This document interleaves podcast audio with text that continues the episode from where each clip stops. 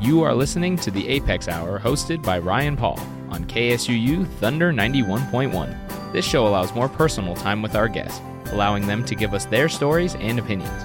We will also give you new music to listen to, hoping you enjoy some new sounds and genres. Welcome to this episode of the Apex Hour. Welcome to the Apex Radio Hour. I am producer Sophia Javage, and I'm joined with Apex Director and Professor of History, Ryan Paul, and our special guest, Asher Swan. I'm turning it over to you, Ryan. Thank you, Sophie. We're so excited to have you here in the studio. Thanks, man. Uh, I'm, I feel honored, like I said, to be here, man. Well, we love the apex of the air, and we're excited to to hear your story. So, first of all, Asher, you are the university photographer. I am. Right? I and you've been doing that for a long time. Uh, Full time, I've been here almost six years, but then I was also the student photographer from 2009 to 2015 while I was going to school here. Super cool. So, uh, I always like to start with a, a how we get to now question, right? So, Okay. what what led you to be where you are, Wow. or to do what you do? Are we, are we, how far back do you want to go? Far back as you want. I mean, Well, I mean, you know, when a man and woman fall in love and have feelings, you don't have to go far that far back. But. It was a cold morning on. Yeah. No, um, it all kind of started when my dad went to Toys R Us and he was getting his last Christmas present for us kids, and he walked down the toy aisle, toy aisle, and picked up a toy camera, uh, Fisher Price toy camera from the '70s. You probably remember the orange and white one with Uh-huh. the yellow flash. That was my first camera. And so he gave me that for Christmas, and it was basically like my teddy bear and my blanket. I just had it everywhere. And, you know, the thing that really I think back to the thread to what leads now, and it's kind of intrinsic, is as a kid, as you're running around and you're seeing all these adults, what's the one thing you want the most? To be like them? To be a, to get attention, Oh yeah, I guess. Sorry. right? Attention. You want to be seen. You want to be validated. So whenever I would hold my camera up, my toy camera, to whatever adult, they would stop what they were doing and they would give me a smile. And it was positive engagement. It was positive reinforcement, no matter what. I was always getting that. And even to this day, you know, 40 years later, I can still point my camera at people and I'm still getting that smi- that positive interaction, that smile, that that engagement, and that's kind of it, it just kind of resonates with me on why I do what I do now because for me it's a very positive interaction between two people. I'm stopping time for a moment, and creating memories. So is it? I mean, you feel a connection in some way. I mean, it's not like you and I are talking now. I mean, when you when you do that, you have this physical object mm-hmm. that's kind of in between you. How does that? How do people respond to that? Um, it's all in the perception, right? For my, for me, I'm making a connection in that hundredth of a second, but that hundredth of a second will last forever, depending on the context of the image, right? A brief moment with you or me in a headshot session, depending on how it goes, you're going to remember that. It's going to have some kind of impact because I'm taking a picture that maybe you don't see yourself, but the rest of the world sees you. And that's my goal in being a photographer is I want people to see you the way that the world sees you, not necessarily the way you see yourself.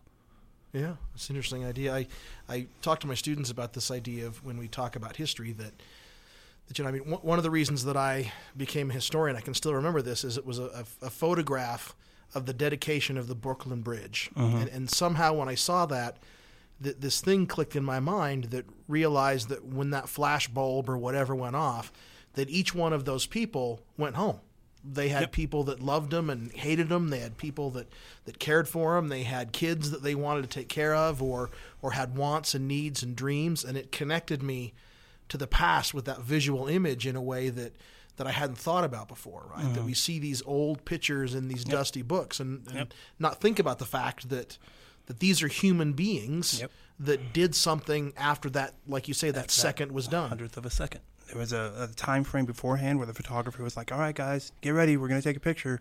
Take the picture, and it's done, and everybody parts ways. And now we have this thing that now we open up a book and we have this picture that we're all talking about to this day.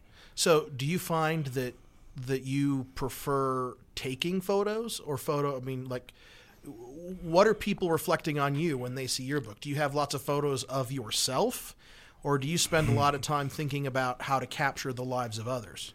I spend way more time capturing, thinking about how I'm going to capture the world around me rather than me. My mom always complains, "I'm your biggest fan, but I don't have any pictures of you." You know, so whenever somebody does take a picture of me, I always send it to my mom 'cause so she can have this thing. But it's never about me. It's never about how I'm represented. It's how I'm representing the world and how I can kind of portray it in a way that's resounding and has impact and has impact. Yeah. So so what then is your view of the world in that way? I mean, what are you trying? I mean, overall, I, I realize that that every photograph, well, I would assume not everyone, but many of them are individually tailored to an idea of why you're doing. You know, I book you to come and take pictures of this event, or you're Right. at a football game. Right. But but I have seen some of your work that that you get to choose mm-hmm. individually. So so as a photographer, what is your world view? What what part of the world are you trying to communicate and capture that's personal to you? um, that it's still a beautiful place, and there there is there is um, beauty amongst all the chaos that is out there, you know, and and there is a story to tell in every single image. And um, one of the psychologists that I'm going to talk about, one of his uh, theories that he worked in, and one of the processes he did, he used personal pictures from families for therapy and used their own pictures to help them work through their issues. And so for me, I just think it's interesting to it's just a, it's an interesting field of work. You know, not many people can go around and basically stop time and create these things that last pretty much forever. And being able to do that in an artistic manner and understanding the science of how photography works in creating compositions and thinking about the lighting. And for me, it's about the audience. It's not just me in the room taking the picture. There's a few hundred people with me, obviously, metaphorically, that are going to see this image and perceive it, hopefully, in the way that I'm hoping, than the way that I'm taking it. It's all about perception. And each person is going to see and feel things differently.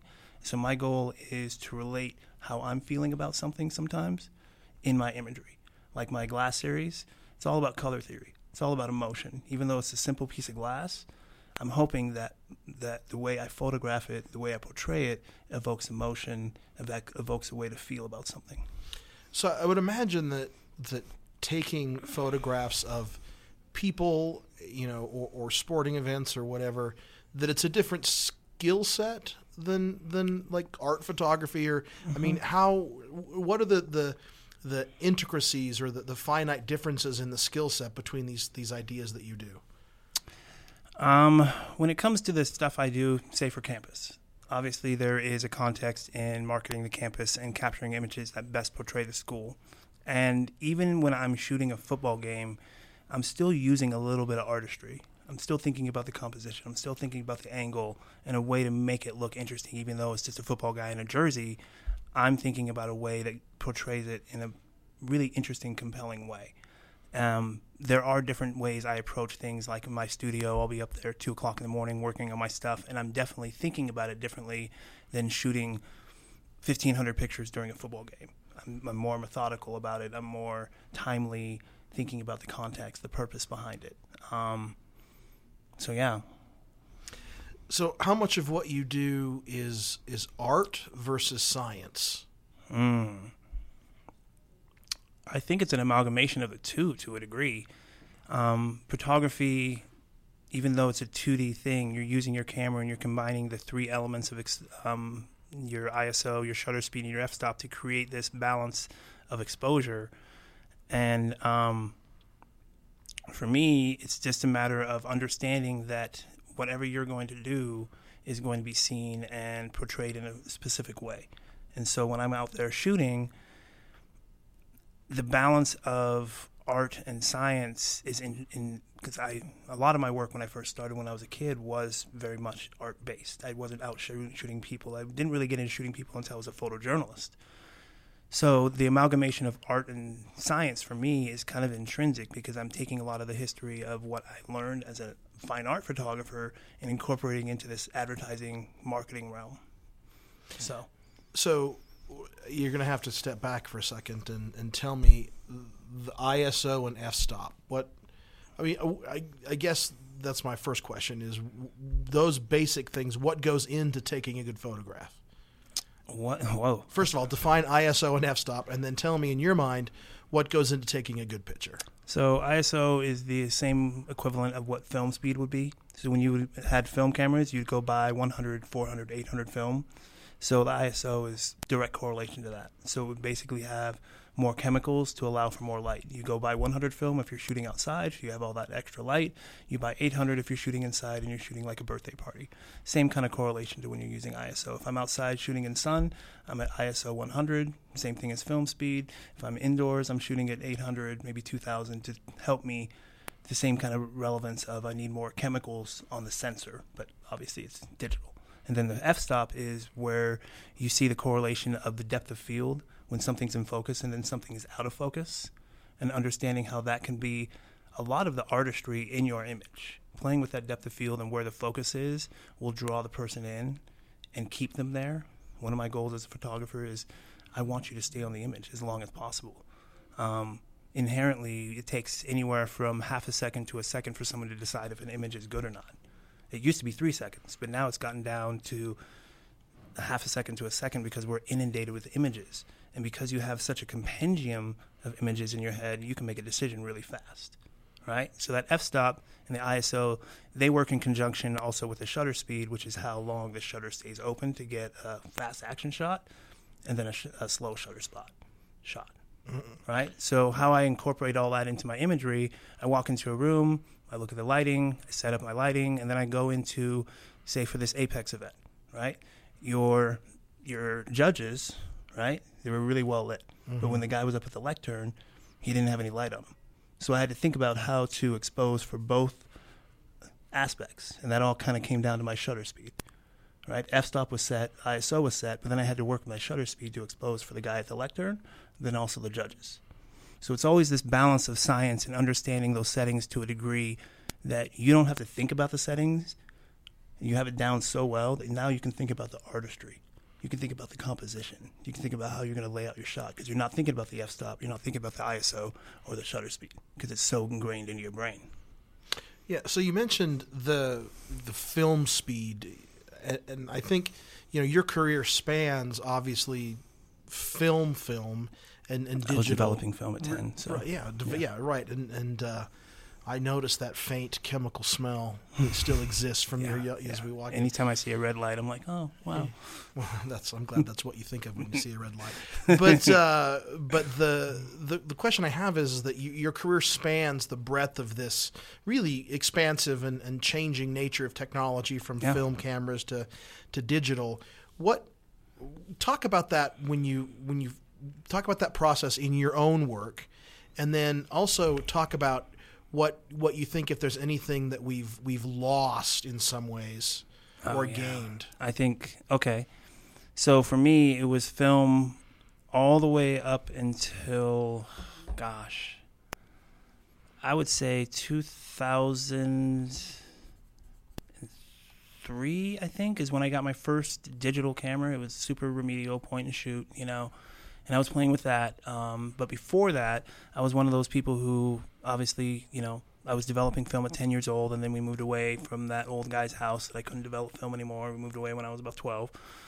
Um, and so I was relegated to doing the Costco, you know, drop off the film, you know, and wait. And then your parents go to Costco and they'd break off, and I'd go run and finger through the fic- uh, get my pictures, be all excited. But what really switched was when I moved to digital in 2003, and I was just using that.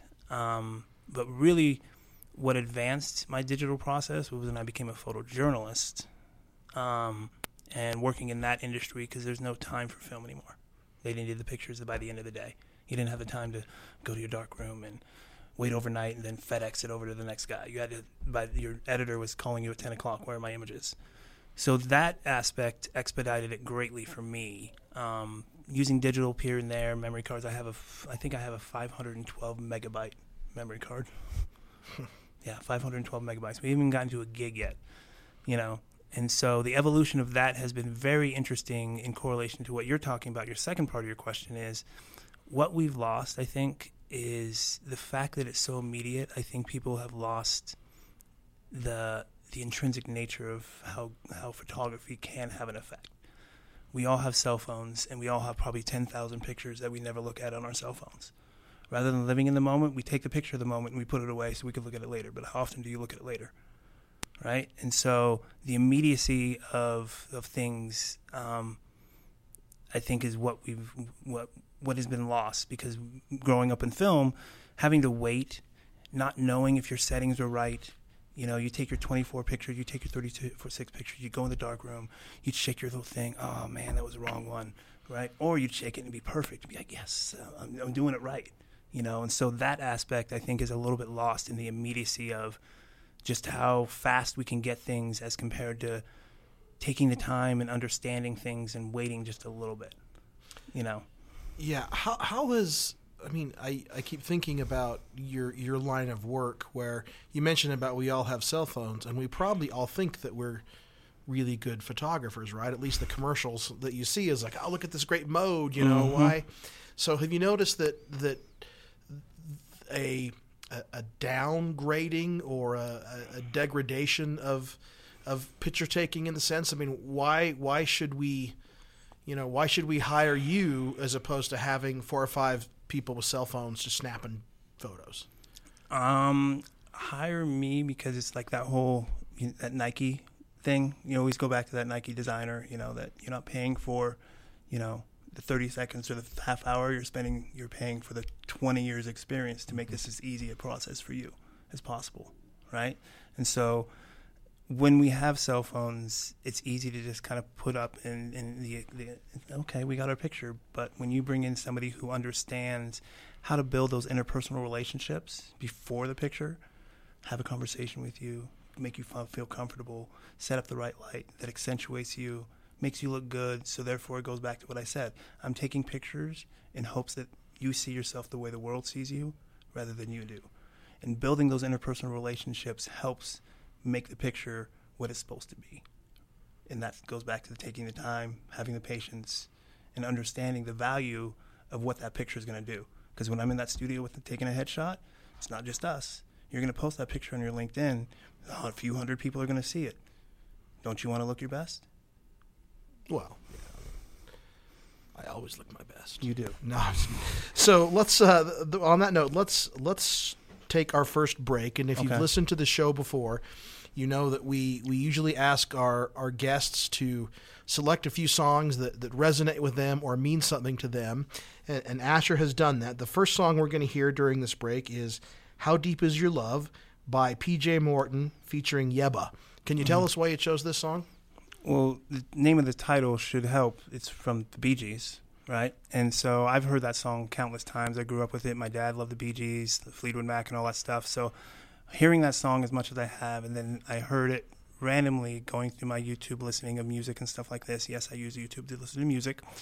I found this guy, and it was a it was a studio session with this person. The original version is great, but as soon as they did a studio session with this song, the song itself is, resonates with me just from a nostalgic standpoint. But the way this guy covers the song and the tonality and the rhythm of it just made it sound way better for me. And now it's like on a somewhat weekly basis, if not a couple times a week, where I'll just put it on and groove out. Great. So this is "How Deep Is Your Love" by P.J. Morton featuring Yebba.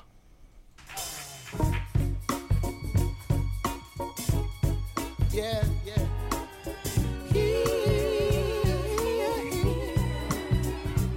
I know your eyes in the morning sun.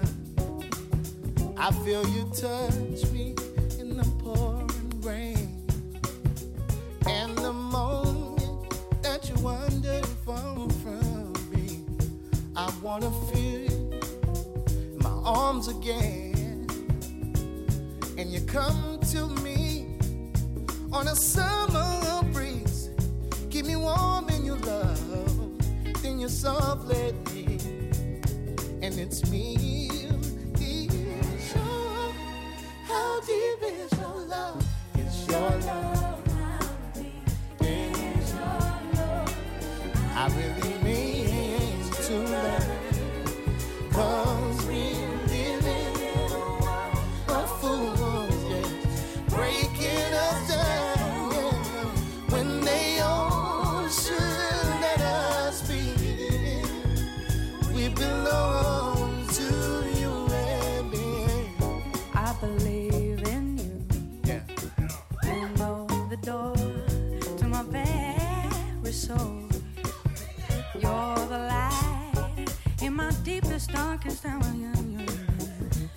my savior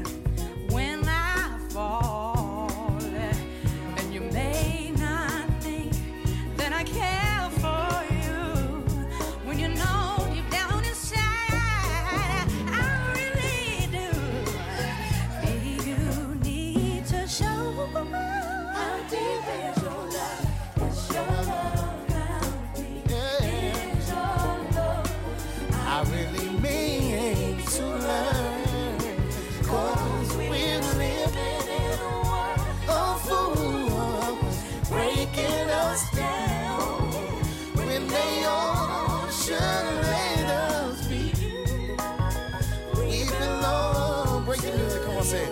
How deep is your love? How deep is your love? I really need to learn. Cause we're living in a world of fools breaking us down, yeah. When they all should let us be. We belong. Come on, let's say it one more time. Y'all help us. How deep is your love? How deep is your love? I really mean to learn? Cause we're living in a world of fools breaking us down when they all should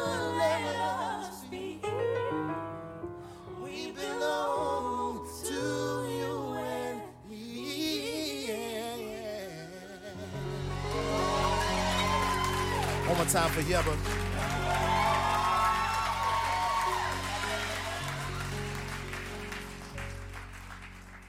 This one goes. That was How Deep Is Your Love by PJ Morton featuring Yebba. You are listening to the Apex Radio Hour here on KSUU Thunder 91.1. I'll turn it back to you, Ryan. Thank you, Sophie. So we're here with Asher Swan, who's the Southern Utah University photographer, talking a lot about the process and idea of communicating uh, messages and imaging or through images. And let's talk about some things you've been working on uh, recently about the idea of photopsychology. Yeah. So let, let's talk about that. What what what is photopsychology, and what why does it interest you? it's photopsychology is basically the study of imagery and how they are be, being perceived by people, more or less, and possibly the therapeutic interventions that can be used through imagery. Um, started back, well, started with photopsychiatry, um, where and back in 1856, a guy named Hugh Diamond, who was also a photographer during the daguerreotype. Photography was fairly new; it's about within this first few decades, and he was a photographer, and he actually got into uh, an insane asylum and was using photography to help study his patients and um, understand their processes and help better diagnose through the imagery their process and help them um, gain uh, understanding of their their psychosis as well as help other psychologists understand that visual perception and, and imagery can be used to help better understand people who may not be verbal a lot of people didn't have words to speak. But then, um, what was cool about Human Hugh Diamond was he was able to use pictures over a period of time to help these people. Like, for instance, there was one lady in there who believed that she was the queen, affluent woman. I shouldn't be here, right? But over a period of time of taking pictures of her in her insane asylum outfit, she realized over a period of time and seeing herself that she wasn't that queen, and she gained. Uh, made strides in her her psychological process, and I don't know eventually what happened to her, but through those images, she had gained a better understanding of who she was in reality. And so Hugh Diamond was one of the first people to use imagery, phot- photographs specifically, to help better better diagnose his his clients. But this isn't just taking pictures of of people to do that. This is this goes beyond that. This goes beyond this. As time goes on, obviously in 2023, things have changed and evolved. Um, the one who really coined it was Joel Morgofsky in 1983. He really he wrote a book called Reading Pictures, and it really broke down the understanding of visual perception and how they can be used for therapy and, and, and intervention. And then in 2003, he and a couple other psychologists actually went to the AS, uh, DSM board and made it a an actual legitimate thing. And he brought a presentation, and they certified it as something that can be used in study. So, uh, I, I just- so this is like I keep having this vision, this image in my mind of a Clockwork Orange, right? You know how we pry his eyes open and watch the watch the film to, to get them to think a certain way. So, I mean, I'm I'm trying to distinguish exactly how this idea works, right? That it's not like I show you a picture of a of something and you tell me how you feel about it. This is this is bigger than that. Yes. So there was a uh, so Hugh Diamond started and Robert Akeret came back and introducing photoanalysis established the use of family photographs in psychotherapy. So as I was saying before, he would use the pictures of the family, and then he would have them talk about what was going on in those scenes. And then through those assertions, he was able to kind of depict and, and discern what was going on through the images, and then correlate to what was happening in the real life. So it's not necessarily sitting down like Clockwork Orange and you're staring at pictures and giving answers. It's taking, from his standpoint, taking pictures that have already been taken and then taking the information of how those pictures were taken, where they were placed. There's a picture of the Kennedys, for example, right? And you have um, JFK and the sons are sitting right next to him, right? And then you have the mom and the sons are sitting next to them, her, and the three daughters are off on the far right. And you have to wonder why did they pose them like that? And it's reason to believe that the men in the Kennedy family were of a higher stature. They were destined for greatness, so they're going to stand with the father and the mother. Well, the women may not have been seen that way, so they placed them in a different spot. So thinking about it from that standpoint and thinking about how pictures, how people take pictures, first in standpoint the photographer, but then also how people are posed in the pictures, Robert Akeret was able to use some of that information to discern and analyze how to how to use that information to help him. I, I just wonder though, how much is the so in the Kennedy example? Mm-hmm. What's to say it's not just the photographer that says, "Let's do it this way"? I mean, I guess what what I'm thinking of is that as a as a photographer, when you take a picture, we are getting your viewpoint mm-hmm. of that image of whatever you're trying to to con- convey, right? I mean, it's mm-hmm. not like you know, I, I get the idea of capturing time, but we're capturing time in the way you see time mm-hmm. represented. and that's something that Joel Morgowski brings into play is it's not just the photograph it's who's taking the photograph and we can do a whole analyzation of the photographer and what they're looking at and how they're taking the pictures as compared to once a photographer's taking the picture and only looking at the picture itself so you're right it is about the photographer and how they're setting up the scene but it also plays into light of how the kennedys wanted to be photographed you know, and having that com- conversation, those interpersonal relationships of how it's laid out. Yeah, we have the same conversation in uh, not the same, a similar conversation when we talk in, in public history, where we talk about this idea of historical markers or monuments, and, and they often say more about the people that create them than the people they're about. Right. Right, is that we celebrate certain events, and this certainly is, you know, especially more present now when we talk about Confederate monuments and mm-hmm. those kinds of things. But, but this idea of what we choose to commemorate or to to our display or honor, mm-hmm. it it really says a lot more about us than the events that we're honoring ourselves. And I would imagine that if you look through your phone reel, you know, your your photos on your phone, Right. you know, you you could probably tell a lot about someone based upon the types of pictures they take versus on what those pictures are. Exactly. And what they're interested in, and, and even there there might be similarities in the lighting and, and everything like that. So yes, Joel Markovsky was that was one of his big proponents. Is while we're talking about photos as a whole, we have to think about the creator and where their heads at, and how they are taking the picture, where their heads at, what they're feeling, and everything in between. And it's this amalgamation of what I want to see, but it's also about what I know the audience wants to see as well. Yeah, I mean, I guess that's true because you you are considering the audience almost as much, right? Mm-hmm. Because I, I keep thinking of, you know the, I, the the person who is at the Taylor Swift concert that's sitting way way in the back Mm-hmm. and is going to take a photograph where it's either all blurry because they've tried to make it so big or Taylor Swift is just so small Right. because the photo's not about Taylor Swift No. the photo's about the fact that they're at that They're at concert that concert, they're having a moment, and that moment is now forever saved. and and they will remember when they see that photo Mm-hmm. not specifically Taylor Swift or what she was wearing but this is who I was with this was that event and this is how that works Exactly. and and so I mean motivation of the photographer whether it's a professional or not is is pretty Key. significant Pretty significant in in just what their where their heads at. And sometimes they are moments like that for the Taylor Swift concert of take the picture of here, put it away, and pull it up whenever I want to show my friends or post on Instagram. But more often than not, those tend to be just quick little moments as compared to something that's more grandiose where you take the photographer who's been hired to be at that Taylor Swift concert.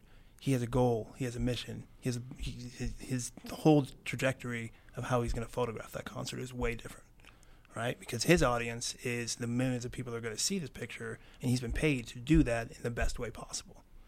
so what what do you take pictures of in your quick little moments I mean what are the pictures that are just for you I mean not you know what I mean Um, I find myself taking pictures of texture, up close shots. Um, one of the things I used to do as a kid was I would give myself photo challenges that I would give myself a circle about 10 foot radius, and I couldn't shoot anything outside of that circle. And after the first, you know, two, three minutes, you're done, and you got to start really thinking outside the box. And because of that, I've honed myself into liking a lot of more up close shots and playing with textures and seeing the things that most people would walk by and just not even pay attention to. But I look by and I'm like, oh, look at that thing down there. And so that's what I tend to have on my phone is interesting shots of textures and leaves and rocks and things that just stand out to me as I go on my walks. So you you could say that because of what you do, you think you're more observant than than Oh, man. others. That's I mean that's one of my mottos is never stop looking. Um, uh, Sam Abell was a National Geographic photographer, and one of the fa- my favorite quotes is "Life is always moving around you. You just have to be there to capture it." And so one of the things I love doing here, and it may seem weird for some people as they're walking around campus, is I'll just stand in a spot at a certain time that I know there's going to be action, and I'll wait, and I'll just wait for that one student to walk by, that and, it's just perfect because I've composed my shot. I'm part of life. It's all happening around me, but here I have an opportunity to capture this moment in front of me the best way possible. So I'll just sit and wait. And eventually that person comes by, they're wearing the right shirt, they're looking up, they're looking engaged, they're amongst of other a couple other people who aren't picking their noses and doing weird things. Boom. You got a cool picture. You know. And so a lot of it is timing and patience. And so going back to the photo psychology thing is perception is everything, right? And so if I just stood there for that 5 seconds, boom, took my picture and moved on, would that picture I took in that five seconds have the same resonance as me taking five, ten minutes, sometimes 20 to wait for that same student, that one student? That makes the picture seem a little more, you know, resonant and more profound. Yeah. So have you ever taken a picture where you think to yourself, "This is it. I mean, this is like Pulitzer. This is this is good stuff," and you give it to your colleagues or you give it to somebody else, and they're like, "Oh yeah, okay, great." Yeah, yeah, it happens a lot. Happens a lot. Do you, do you need a tissue? You know, you're tearing up a little bit here. I will say the thing that's interesting for me, and and this happens way more often than not. It's part of this whole letting go thing. You're in your your head. I would say more often than not, after I cover an event, I've gotten all the shots. I look through my my screen. I see all the images. Okay, I got everything.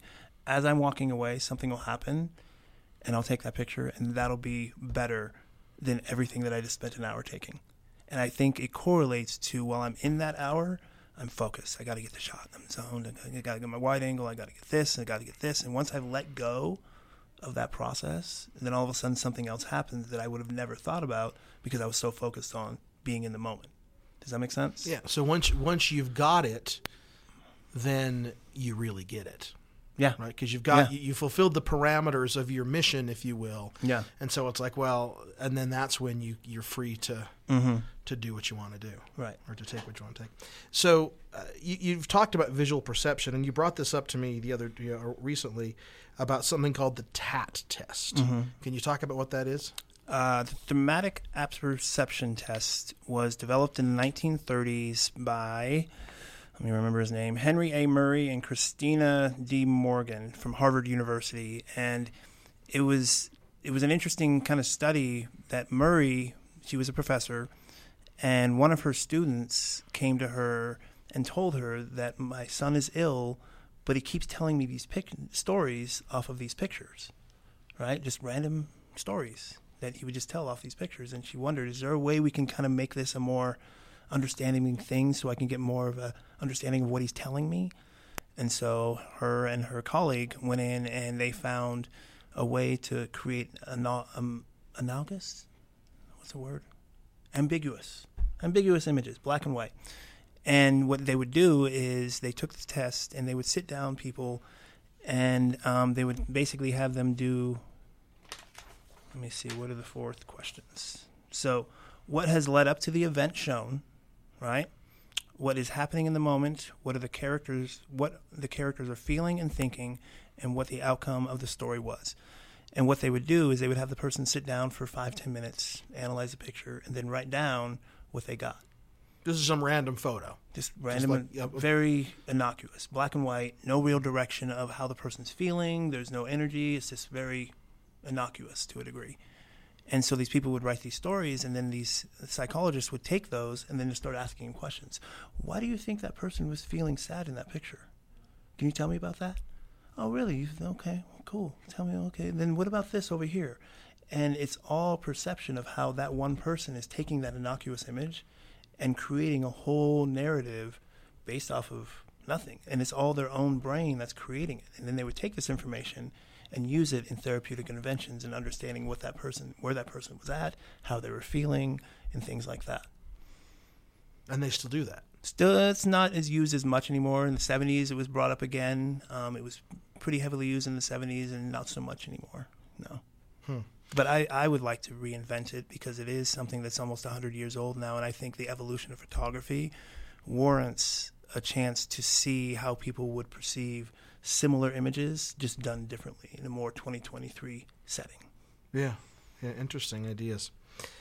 Let's uh, let's move to our next break if we can. This is a song that you chose called "Skin" by Rag and Bone Man. Can you tell us about this? Um, this guy has an amazing voice. Um, it's very soulful, and a couple of his song, couple other of his songs really resonate with me. But this one, it just has, I don't know. You got to listen to it to understand it. But as I listen to it, it just reminds me of how it's it's more than just what we're portraying.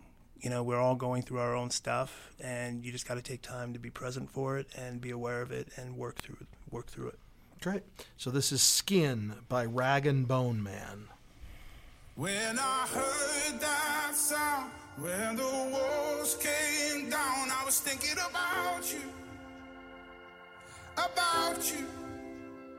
Where my skin grows old, where my breath runs cold, I'll be thinking about you, about you. Seconds from my heart, a bullet from the door. Helpless, I surrender, shackled by your love. Holding me like this, poison on your lips. Only when it's over, the silence hits so hard. Cause it was almost love, it was almost love. It was almost love, it was almost love. When I heard that sound, the walls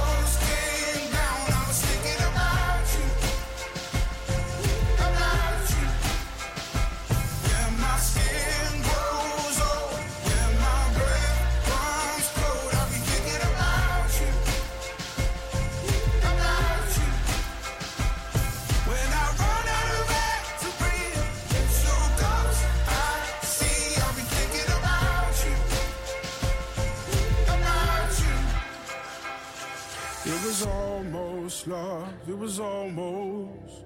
We bleed ourselves in vain. How tragic is this game? Turn around, I'm holding on to someone, but the love is gone. Carrying the load with wings that feel like stone. Knowing that we nearly fell so far now, it's hard to tell. Yeah, we came so close, it was almost love. It was almost love. It was almost love. When I heard that sound, and the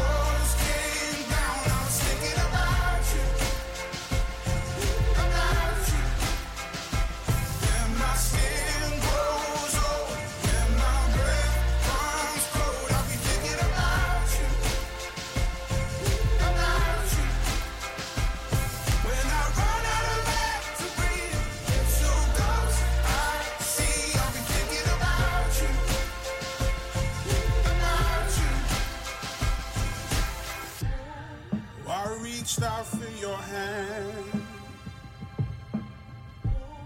when the walls were caving in. But I see you on the other side. We can try all over again. When I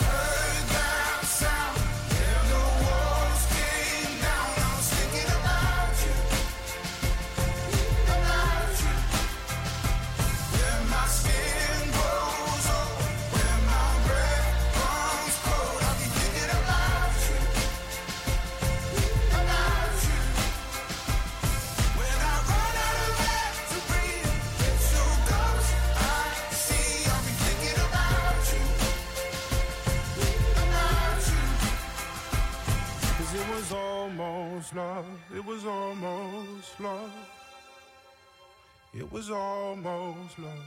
It was almost love.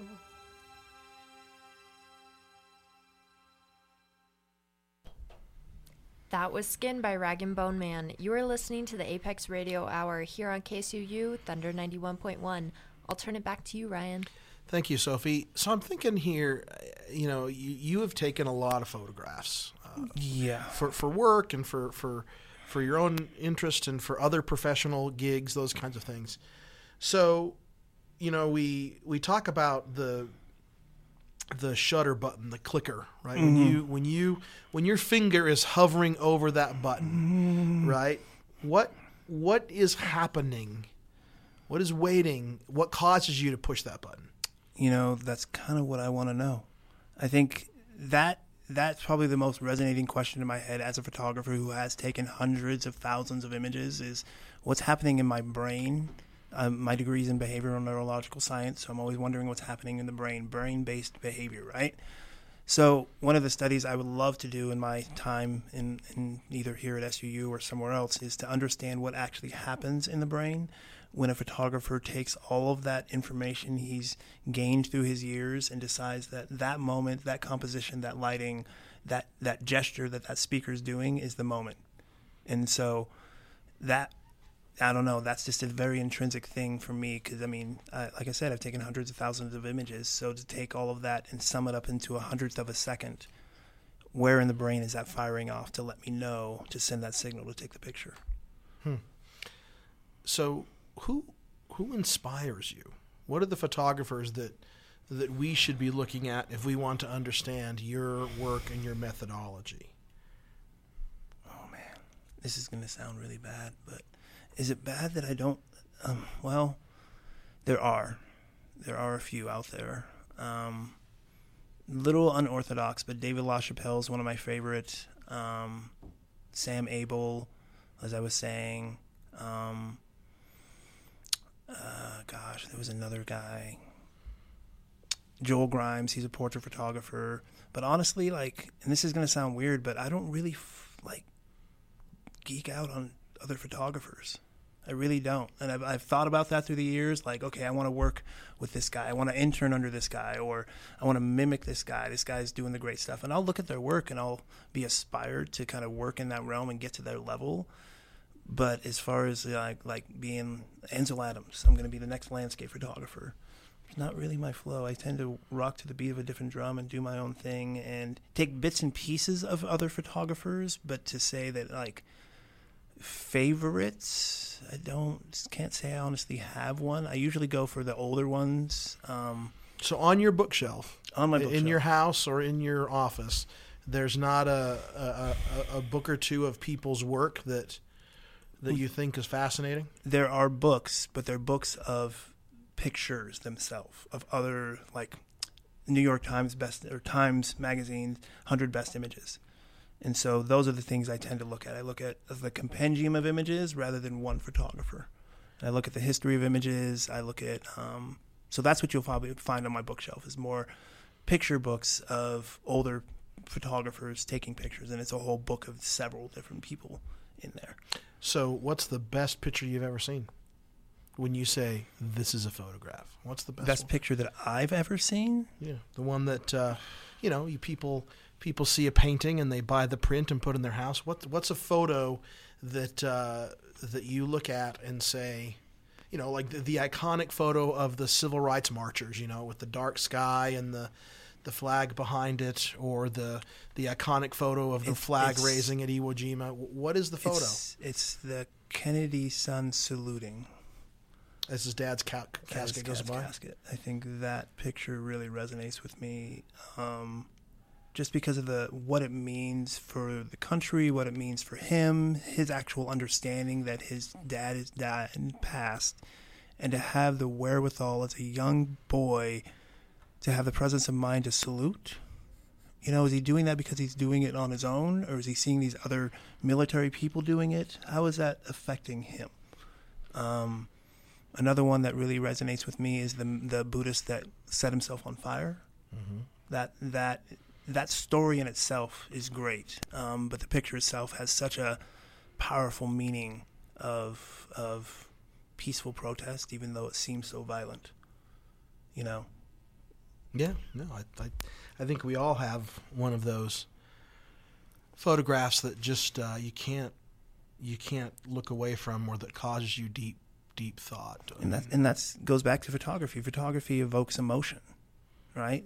It, it, I mean, you and you and I both could look at a picture of a puppy and we're gonna feel different things about it, right? Or it's just how photography is such an evocative thing, and and, and how we we perceive them is so individualistic in how our world, how we were raised, how it relates to us. Some people look at a puppy picture and be like, "Eh, it's just a puppy." Other people be like, "Oh my God, it's a puppy," you know. And and that in itself makes photography so interesting because you never know how people are going to perceive your image, and you hope that it's going to work the way you want, and you're gonna they're going to feel the emotion that you were that you're trying to transpire.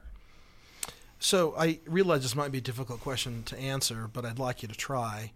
Is that and, and this doesn't have to be in your entire career, but but recently or, or one that sticks in your mind.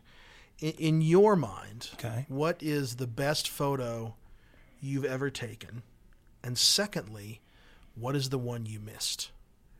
What is the time when you thought, oh,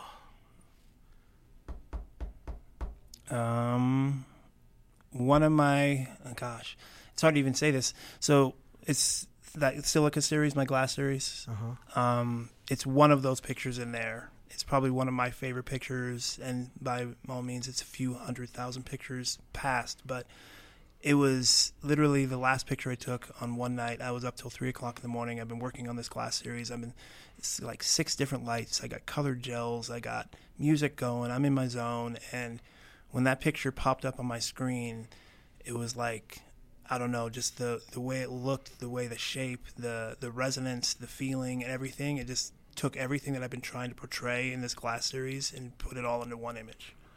I wish I, I wish we weren't on the radio. I could show it to you. Well, we can we can see if we can get it on the web. So, why don't you tell us what the Glass series is and what you were trying to accomplish with it? Um, it's the silica. it- My glass series is called Silica, and it's basically a series of unique shaped glass that I've set up to be photographed in my studio using different colored gels, and depending on the colors I use, will hopefully invoke a different emotion. Reds and oranges, a little more higher energy as compared to my purples and blues, which are a little more subdued and calm. And for me, it's creating emotion through something simple as just a simple glass shape. And I call it silica because it's just glass. It used to be sand, but now it's been melted down and shaped into something. And beyond that, I'm taking that shape and creating something even more beautiful, right? And so it's all about color theory. It's all about feeling. It's all about sim- taking something simple and making it more. So, was there one time that you thought, oh, I missed it? Um, yes, I was at NASCAR. I covered NASCAR three years in a row for when I was a photojournalist, and um, Dale Earnhardt Jr. was um, up on stage, and um, just my, my was messing with my buttons, and he was there for a brief moment, and he passed, and I don't know. My dad's a big NASCAR fan, and I wanted to get that picture for him. And then there was this other one where I was covering a fire and there was I got a different picture that ended up getting me an award, but there was another one that I knew was was going to be even better. Um, but this air uh, tanker was going over a house and dropping its load, and I missed focus. So you have the picture, but it's completely blurry because I was at a depth of field that would have just thrown it all off. So you really even couldn't determine what it was. But then I followed up later and ended up getting a shot that was not nearly as set up and not nearly as planned. It was like, holy crap, here he comes. And let me grab my, I was actually in my car about to drive away because a fire was coming towards me and the cops were like, you need to get out of here. But I'm like, there's a plane coming. I'm going to take my picture. And so I ended up getting that picture and I ended up getting an award at the end of the year as best photo journal photo of the year news story or something, breaking news story. And that was the fire in New Harmony Oh, wow. back in the day. So, uh, if someone wanted to see these images, do you have a an Instagram or, or where where could they find your images on the web if they wanted to look at and see? Um, my website, Asher, AsherSwanPhoto.com, that has my glass series on it. It actually has, a, I think, the picture that I was talking about on there. My Instagram is Asher Swan Photo. Um, yeah, those are the two areas you'd probably be able to find most of my work right now. cool. And and of course on the SU website and uh, Yes. and anything that, uh, SU.edu. SU yeah, it's pretty It's much guaranteed that Mini Asher took that, portfolio. took that photo. So let's take our, our third and final break before we get into the last segment. This is a song called Colors by Black Pumas. Can you tell me why you chose this one? It just sounds awesome. I don't. I could go into a whole diatribe of that, but I just love the the way it comes off, and if you the energy of it, the feeling of it. It's just every time I put it on, the the first few riffs of the guitar just puts me in a, an amazing state, and I can go forward and just groove. All right. Colors by Black Pumas.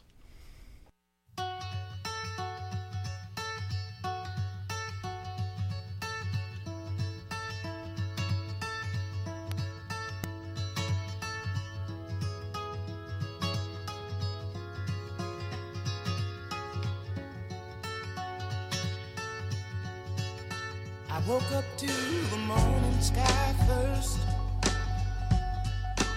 Baby blue, just like we rehearsed.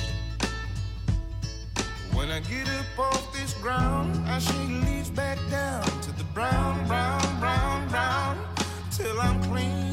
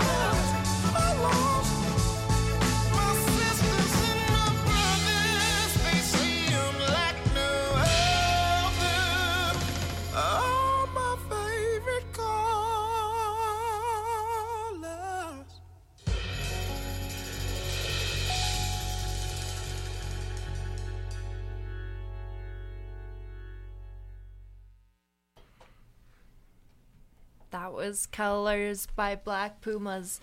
You are listening to the Apex Radio Hour here on KSUU Thunder 91.1. I'll turn it back to you, Ryan. Thanks, Sophie. So, Asher, this is the final segment, and if you've listened to our show before, we always end as we go around the studio with this question because we all believe that our stories should involve some joy, and we want to help spread that. So, here's the question Asher Swan, mm-hmm. what are you currently watching, reading, listening to, or playing that is bringing you joy? What am I watching, listening to, playing, or what? Or reading? Or You can choose one of them. You don't have to do all of them. Oh gosh. Um, I recently got back into the show called Lie to Me. Um, it's a show basically based off of micro expressions and and basically the guy helps out the police in determining whether someone's lying or not. And I watched the show when I was a young budding psychology student and because I was in neurological and behavioral stuff, I was really into that show and now I've opened up the can of worms again because I just recently saw the lead actor in a different movie and I was like I kind of want to revisit that. So that in itself as far as watching but as far as I don't know, I don't want to go on a tangent. We'll leave it there. Okay. Lie to me. Don't lie to me, Evan Miller. What are you currently watching, reading, listening to, or playing that is bringing you joy? Yeah, so um, pretty much everything I'm doing this semester is either school, work, or wedding planning. So uh, me and Izzy have recently been on the hunt for a first dance song. So I've just listened to lots of different music and doing lots of different stuff in that sort. But um, a new artist that uh, my fiance is really familiar with, but I'm not, is Thomas Rhett. So we've been listening to a lot of him lately, and it's, it's good stuff. I'm not big into to country, but it's a country genre that I, I really like. So I bet you Asher and I could give you a whole list of first dance songs. yeah, Yeah. I'd, I'd take Yeah. suggestions. Okay. Uh, Evan Miller at gmail.com for your first uh, first dance songs. Sophie Javage, what are you currently watching, reading, listening to, or playing that is bringing you joy? Okay, so I feel like every time we get on here, I talk about some new movie or show that I'm watching, but I love watching different movies or TV shows that have something to do with something I'm like not familiar with at all. And we were talking to the judges today, and the one judge was talking about how she hates watching like legal or law shows because they're never like correct.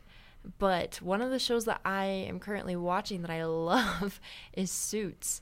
and I just got my whole family into it and I just I love having something to bond over. So every time I like call my parents or something, my dad will be like, "Oh my gosh, we just got to this part," or like, "I can't believe this happened," or like, "Did you see this?" And I don't know, that brings me a lot of joy having something to share with my family.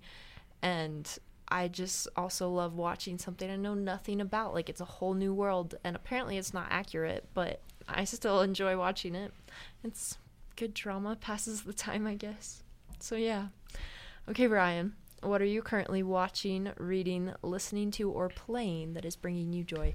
Tis the season, and what is bringing me joy is the 30th anniversary re release of The Nightmare Before Christmas, which by far is one of the greatest movies ever made. This this is the film that I have seen in the theaters more times than any other. It's like watch, like streaming it or watching it on a DVD. This is the film that I have seen in the movie theater more than anything else. And I have a five year old daughter, and we uh, we took her, my wife and I, to. She loves the movie. We took her to it, and she bopped her head the whole way through, and I loved every minute of it. We were with another friend and his family, and their four year old, five year old son was so enamored that he stood up on the chair and said, I am the Pumpkin King. So, what is bringing me joy this week is The Nightmare Before Christmas at the movie theater here in Cedar City. Not the Taylor Swift concert movie. Not the Taylor Swift concert movie. Shame. So, Yep, but but uh, you know, there's always hope. There's always next time, next week. That's Maybe true. that'll be next, next Tuesday. Five dollars. So, Tuesday. Thank you, Asher Swan. Thank you Yeah. for being here for the Apex Radio Hour. We're going to go out with me. another song that you chose. Okay. This is a song called Texas Sun by Oh. Khruangbin and Leon Bridges. Why did you choose this? because I just love Leon Bridges. There's another song that I like by him, but this one, um, I lived in Texas for a long time, and it was introduced to this specific song was introduced to me by one of the chefs in Dallas, Texas, and he's like, "You've heard of Leon Bridges? Yeah. Have you heard the song? No." And I wouldn't listen to it, and now it's just part of my repeating songs. Okay. Thanks, everyone, for listening to the Apex Radio Hour. We will see you next week for uh, Sophie Javage and Evan Miller. This is Texas Sun by Khruangbin and Leon Bridges. There you go.